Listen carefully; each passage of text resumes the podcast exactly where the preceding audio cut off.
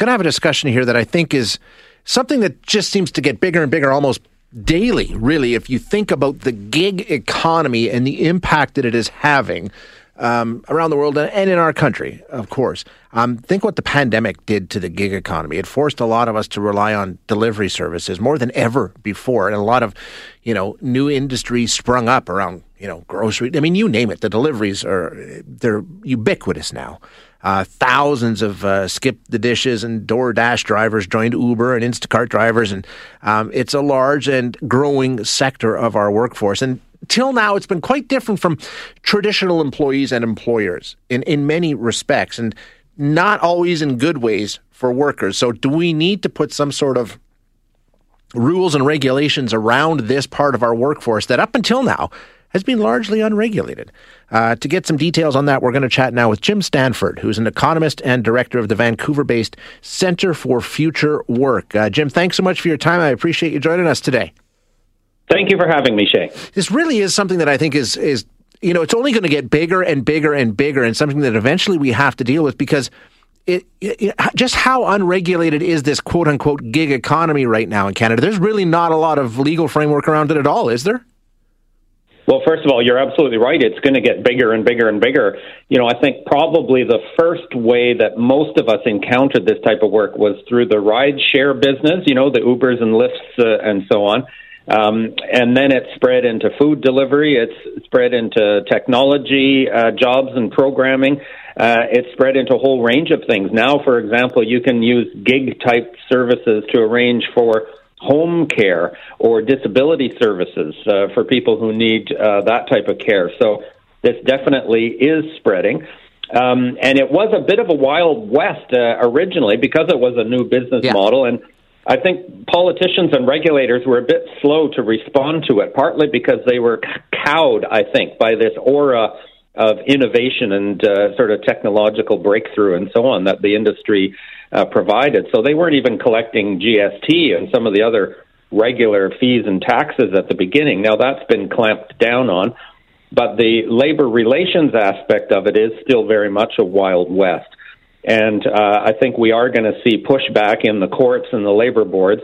Uh, right now, the, the gig companies, by and large, um, pretend that their workers are not employees, but are instead so called independent contractors, as if each Uber driver is running their own independent business, uh, which really doesn't make sense given the reality of that relationship. And I think that is being uh, rolled back and challenged uh, all over the world, really, and and it will be in Canada as well. Well, that that's the question, Jim. Like, if I if I start a new job at you know this convenience store or this gas station or this radio station it, it doesn't matter. Um, each of those companies may have their own specific rules but there's also the overarching government rules that are in place. Things like minimum wage working hours i mean all kinds of different employee protections that are just for all of us. Um, that doesn't apply to any of these gig workers right? If i'm driving for uber there's no minimum wage no, there certainly isn't. And there's no workers' compensation, and there's no payment into your Canada pension plan, and you don't qualify for sick pay or paid holiday each year, or any of the normal things that we have come to demand of employers. You know, right. we have put in place those rules because we recognize uh, if people are in a desperate situation, and there are many people desperate to, today, given the COVID pandemic and everything else, uh, they will uh, work for peanuts and they will put themselves in dangerous situations. So that's why we have things like a minimum wage. Now, with this uh, gig business model, the companies have uh, argued that because they're assigning each job on a smartphone app, somehow those rules don't apply to them. And uh, I think it's uh, fairly transparent, and it, it has been overturned in, in different courts. It's going to take some time uh, for labor advocates to bring those cases to court and to the labor boards. And I think uh, for legislators to say there may be cases where we need to clarify the rules to make sure that just because you get your instructions from an algorithm yeah. rather than a human boss, that doesn't mean that you're now your own independent business, which, you know, when you think about it, is, is nonsense in most of these cases. How would it get to the level where there is this sort of, I mean, it's political action, I guess. Have some of these gig workers tried to unite and form, for lack of a better word, unions uh, to try and yeah, get some no. of these changes? Absolutely, absolutely. And that's one of the legal victories that has already occurred in Canada. It has been confirmed in an Ontario uh, Labour Board hearing. uh, that uh, gig workers are indeed what, what is called in the law dependent contractors. Uh, which means they may not be full out employees in the conventional sense, but they have some of the rights of conventional employees, including the right to form a union. And one group of gig workers at a, a food delivery company called Foodora did form a union in Ontario.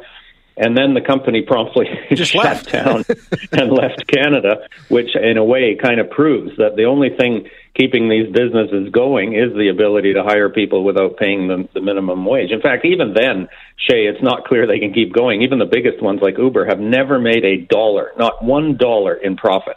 So there's lots of questions about the fundamental viability of this business model, but it's all the rage among some of the stockbrokers and some of the tech gurus and so on who think this is the wave of the future. Uh, I tend to think that the net is going to close around these companies uh, so that it will be gradually confirmed that yes, they do have to pay the minimum wage. Uh, they do have to have workers' compensation. Some of these jobs are very dangerous. Think about delivering food on a bicycle, Oh, yeah. right? We see Yeah. that all over at night. And when do you want someone to bring you the food? On a cold, wet, rainy night, right? Exactly. And that that's the most dangerous time to be out on your bike. So by all means, these people have to have the basic protections that the rest of us have. Are there any of these um, gig? I mean, the companies that these gig workers are contracted to or working for, however you want to define it, have any of them shown any interest in coming up with some sort of framework to treat their employees like other companies do, or do they take full advantage of the fact that it's unregulated? Well, in other parts of the world, uh, they've been forced to. You know, so there are places. New York City, for example, requires that um, rideshare drivers be paid at least a minimum wage. Okay. Um, whether they're a, a, you know whether they're a contractor or an employee or whatever you call them, you got to give them the minimum wage. So that has forced Uber and Lyft and the others to rearrange how they do the business to make sure that for people who are logged on to the app at any point in time, they have uh, an average chance of making at least the, the minimum wage that's been specified. In Europe, where the uh, legal process and the legislative process has, has been more advanced, uh, several countries have confirmed that, in fact, gig workers are employees and they are entitled to minimum wage and they are entitled to form a union. There's a group in Spain, for example, that's just negotiated a first uh, collective agreement uh, with the, the company. And the, the companies can do this. They haven't all, you know, gone out of business.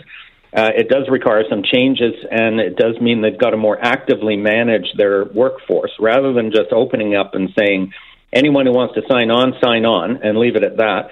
They have to make sure there aren't too many people online that, that the resulting income is going to be too low. This is the problem with, with many of these gig applications. You can sign on, and the companies say, oh, you can work whenever you want. But that doesn't mean you're going to get a job. If everyone else has signed on at the same time, you could wait hours Yeah. for your next job, and you're not getting paid for it. That's the point. So um, this will require the companies eventually to manage their labor supply, I think, more actively and, and get a better match. And that's actually good for efficiency. Frankly, it it isn't an efficient model to have hundreds of people sitting around doing nothing. That's not efficiency. So um, ultimately, I think we can get a delivery and a rideshare industry and some of these other industries that are actually more efficient and more valuable and have better jobs. But the, the companies are going to have to be pushed to do that by the by the courts and the labor boards. So that's the that's the last question then.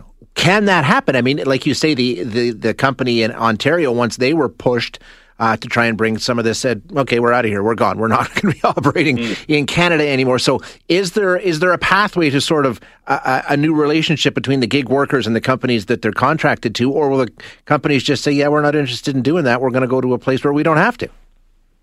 Yeah, I, I think there's a number of pathways actually, Shay. Uh, one of them is to take the existing laws and test them, and that has really only just begun. So there are other court cases uh, underway in Canada, including the right to severance for uh, gig drivers who get cut off the app. You know, the, the problem with these uh, jobs as well is that you can be hired and fired without ever seeing another human being. It's all done by the algorithm. And if you're cut off the app, you've just lost your job. Well, you deserve to have some rights, some notice, you know, some uh, ability to challenge it, et cetera, et cetera. So that that's working through an Ontario court. And there are provisions, and Alberta is one of the provinces where the status called dependent contractor is recognized in previous court decisions. So I think there's potential here. A second path would be uh, the unionization and collective bargaining route, and we are seeing uh, gig workers in different parts of the world, including Canada, try that. A third path would be for the governments to get proactive about it and put in place regulations that say, you know, we welcome this business model in the sense that, you know, it's more efficient sometimes to call a, a taxi basically on your smartphone app rather than phoning the dispatch office. That's ultimately the difference. But uh, if we're going to do this, we've got to make sure all those people are protected. And I think some clarity in the legislation uh, would ensure that um, the companies are required uh, to do this. The companies themselves, though, are lobbying hard for governments to do the opposite. They're asking governments to change the laws to basically make gig workers an explicit exemption from the normal labor standards. And that's because they understand what's happening. They right. see the writing on the wall with these various cases, and they want to short circuit it by changing the law in their favor. And I think that would be a, a big mistake. Uh, one more before I let you go, Jim. And it's, it's because I'm getting a bunch of texts from listeners saying, well, wait a minute, what about the Mary Kay lady? What about the lady who comes over and cleans my house? Well, you know, I'm an independent contractor in the oil field. I don't get any of those things. Why should they? I mean, what's what's the difference between these kinds of independent contractors and gig workers? Is it that they're with a specific company, or what? How come they're entitled to these protections that other independent contractors that we know have been around for a long time aren't? Oh, that's a really good question, Shay. And in a way, that's part of where the whole legal debate is at. There obviously are genuine independent small business, self employed contractors out there doing all kinds of things. And that oil field contractor is probably a good example. And there are some common sense tests where you can evaluate whether they, in fact, are running their own show or whether they're just a worker in disguise. And some of those tests are do you own uh, your own equipment? Do you advertise? Do you have your own company name? Do you set your prices? This is a very key one because in Uber's world, you don't. It's all controlled yeah. unilaterally by the company. So if you pass some of those tests, then sure, you're a genuine small business person. Go for it. Best of luck. But the uh, business model of these digital platforms, I think, is qualitatively and legally different, and that's what the courts are starting to find. Makes perfect sense. A great discussion, Jim. Thank you so much for your time today. Thank you for having me, Shay. Yeah, I appreciate it.